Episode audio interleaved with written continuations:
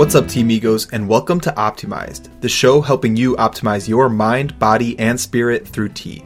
My name is Vince LaPalooza, and I am your host and guide on this tea journey. Specifically, how we are going to optimize our minds, bodies, and spirits with tea is by digging into four topics and how tea can influence them. Those four are education, mindfulness practices, movement, and community. So tune in to learn how you can optimize your life today.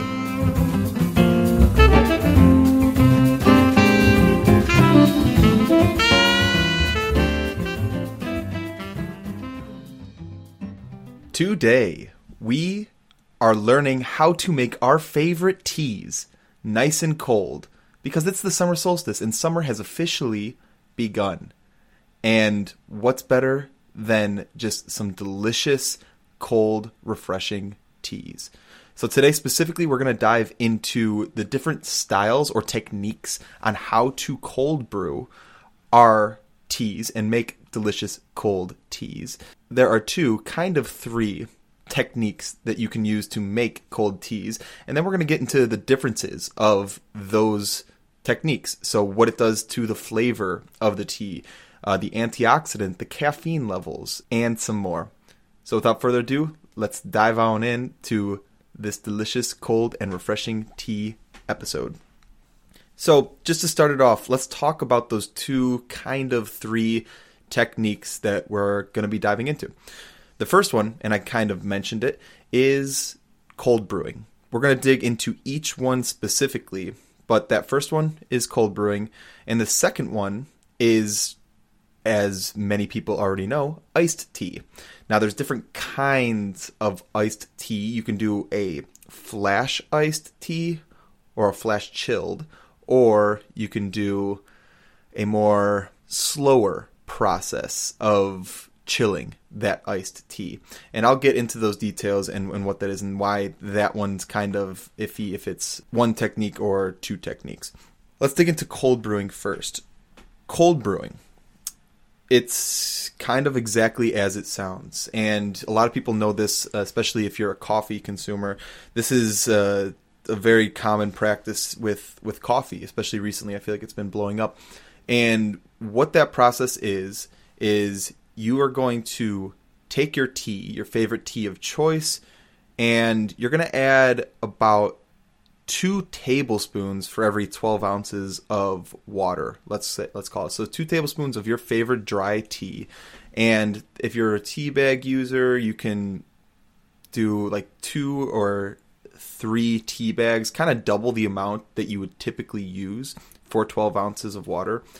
You're going to double that going to place it into a mason jar or some sort of sealed container.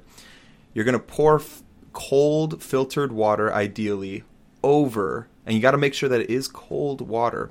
You're going to pour cold water over this tea, seal it up, stick it in your refrigerator for 6, 12, 24 hours. Those variations do kind of change depending on the, the strength or the flavor that you like. I like to let it go for 24 hours, if not even longer, but 6, 12, 24 hours, depending on how quickly you need or want that tea. Filter and enjoy. It's a very simple process. Basically, you're just adding the, the dry tea leaves to your mason jar, pouring cold water over it, letting it sit in the fridge, and you have yourself some cold brew 6 to 24 hours later. So that's what our cold brew process is. Now, the other process, the iced tea kind of stereotypical iced tea process, like I said, there, there's two ways that you can do it. Both start by heating up your water and making your tea like you would for a hot tea.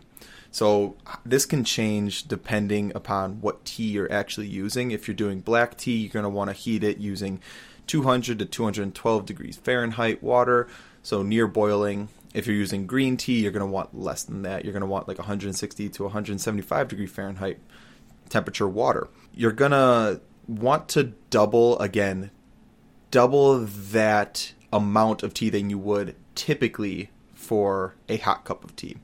The reason being is you're going to eventually pour that tea over ice. So that's the first style. So you would brew it hot at that temperature, whatever tea you're using and then you're going to pour it over ice. Now, when you pour it over ice, that will dilute the flavor. So that's why it's always recommended to double the amount of tea that you're using so you get a, a much more potent and flavorful and powerful tea and even when it gets a little bit diluted from the from the ice um, so that's actually our first style of this iced tea and it's called flash chilling or just iced tea in general where you're going to brew it hot and then you're going to just pour it directly over ice you can just enjoy it right then and there now this has this is the most efficient way to make your your tea, your iced tea, your cold tea. Um, it does have some pros and cons to it, which which we'll kind of get into.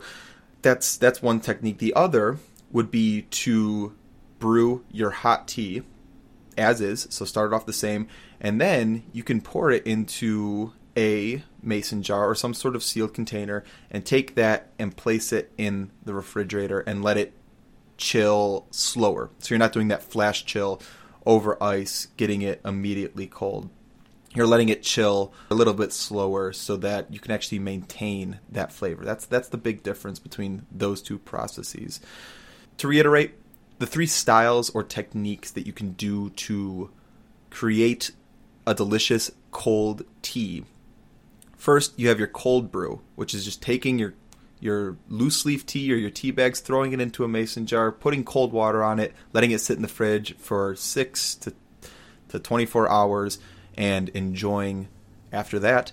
Or you have your iced tea, which is either flash chilled, or which is just pouring it directly over ice, or you can do a slower chill, which is after you heat it or steep it hot, you can pour it into a mason jar of some sort stick it in the fridge, and let it chill slower. Why would you choose one or the other? Well, it really can come down to flavor. That's that's going to be the big variation. There are some slight differences in health benefits as well as like caffeine levels as well. So if you're caffeine sensitive, you might want to choose one way over another and we'll get into the caffeine a little bit later. But let's talk about the flavor and this is where the big pros and cons kind of come into play in regards to these different techniques. So, starting with cold brew, what you're going to experience with the flavor. For this flavor example, I'm going to use hibiscus tea. Hibiscus tea is one of my favorites to serve cold, and it's one of my favorites just to enjoy in the summer. It's just really, really refreshing and tart. And if you add a little bit of honey, it's really balances well. It's hydrating. It is caffeine free, and you can just kind of sip on it all day. And I actually had someone recently tell me when I brought um, some cold hibiscus tea to an event that it just reminds them of their childhood, and and it's it's really just a delicious, delicious cold tea what you'll experience when you cold brew hibiscus, for example, is the the biggest difference is that hibiscus, when steeped hot, has a very tart and pungent, almost sour kind of kick to it. When you cold brew it, because you're steeping at a lower temperature, which is why you use the cold water versus hot water over the, the tea leaves, and you're letting it steep for hours versus just a few minutes, the extraction process is much, much longer and slower. And therefore, you don't get as hard of a punch. It's a much sweeter, smoother, more fluid, almost like flavor than you would experience with a hotter tea. So, depending upon what you are going for or what you like, that might be something that you prefer versus the iced tea. So then you move to the iced tea. Obviously, you're steeping it hot. You're going to initially make this super tart, super just powerful and pungent tea. And then you're pouring it over ice or you're chilling it in the refrigerator. So when you pour it over ice, obviously that's diluting it. You're going to have a similar effect to the cold brew. However, you're still starting with that very pungent thing and then you're almost diluting it, or you not almost, you are diluting it. That might be something that you enjoy. The other version is to brew it hot, get that super dark, super crimson red hibiscus tea, just using that as the example again. You're going to really get that pungent, powerful flavor, and then you're going to pour it into your mason jar, stick it in the fridge, let it cool down. So you're still keeping and maintaining this super, super pungent and powerful flavored tea without sacrificing or losing any of it by diluting it with, with water or just not extracting.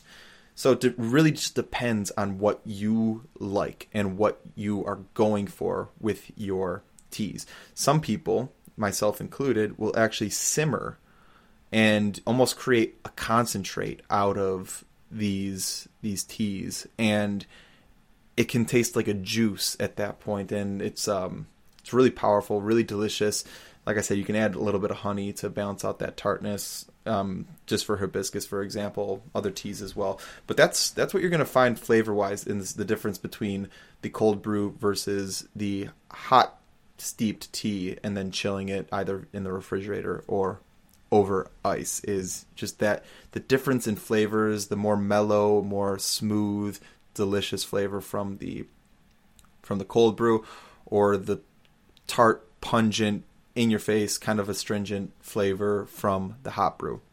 Neither are wrong. It just really is depends on on what you like. So, so that's going to be up to you to experiment with and decide. Now, moving into the health benefits as well as any of like the caffeine levels, because this also can play a, con- a, consideration depending on what you are wanting slash you enjoy. So with cold brew, there have been claims However, it hasn't been studied very, very deeply or very well. If you cold brew tea, you're actually getting more of the antioxidants because you're one allowing it to just steep longer, but not only just longer, but at a lower temperature. So it allows the the properties of those antioxidants to maintain without degrading them. That's the thought process there. This has not been studied super well, so there's not that much information backing it. However, if it's something that you you want to take to heart and and work with, try that out. So moving on to the caffeine. The caffeine is something that is noticeably different. When you cold brew and extract the tea at a longer lower temperature, longer time, lower temperature, you don't get as much of the caffeine molecule into your tea. Versus if you hot brew it, you are going to get a much more powerful caffeinated beverage. So this is talking specifically for caffeinated teas. Obviously, if you're doing this with hibiscus, hibiscus doesn't contain caffeine. And of course, it's going to depend on what tea you're actually working with. I mean, you can't get a high level of caffeine from a very low or no caffeinated beverage, obviously, or caffeinated tea, I should say if you're looking at like the some of the higher caffeinated black teas or higher caffeinated green teas, to get a to enjoy them and maybe enjoy them later in the day, cold brewing might be an option. Or if you're just caffeine sensitive, cold brewing might be the option for you. You can enjoy it more throughout the day. Versus if you were to hot brew it and then you were to hot steep, chill it either over ice or just in the refrigerator, you're going to maintain, you're going to extract a lot of that caffeine, and then you're going to get a more caffeinated beverage. So, just depending upon what you want with that, if you want more caffeine, you might want to do the iced tea. Uh, you might want to refrigerate the tea after hot steeping it. So, just to recap kind of everything that we just went over today, first and foremost, you have the two or three different styles of making cold tea. You have our cold brew, or you have the iced tea, which is either chilling it, flash chilling it with with ice by pouring hot tea over ice, or by taking the hot tea, pouring it into your glassware, and sticking in the fridge and letting it chill. Now, a note, a word of warning if you do choose to do that method. If you choose to pour your hot tea into glassware, make sure that either your tea has chilled enough to pour into glassware or you have heated your glassware to a point where when you pour hot tea into it, it will not shatter it. I have done this. I have broken glassware by pouring hot tea into cold glassware.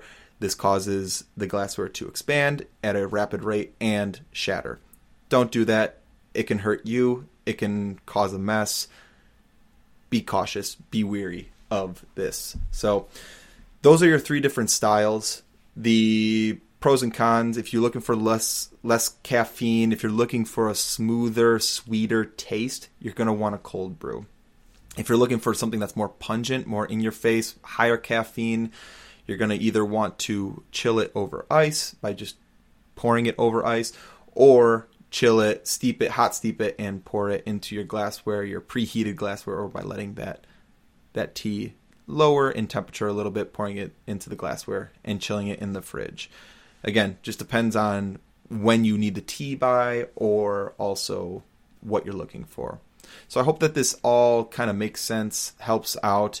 If you have any questions, please reach out to me at Fresh Steeps on Instagram. That's probably going to be the best way to answer any questions. If you're enjoying this episode, um, leave a five star rating and review, share it with someone.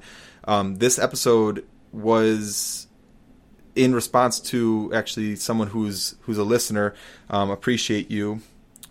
We'll call him Ratty Daddy. Uh, appreciate you, Ratty Daddy, for giving the inspiration for this episode. He's uh, avid listener. Thank you for um, for supporting and for tuning in. And we'll see you in the next episode. Hey, thanks for tuning in to today's episode. If you're still listening, there's probably a good chance that you got some value out of today's episode. I am on a mission of helping 1 million people optimize their minds, bodies, and spirits with tea, and I need your help. If you can leave a five star rating and review, this will help spread the word and show more people this show. I thank you for your help and support, and I look forward to seeing you soon.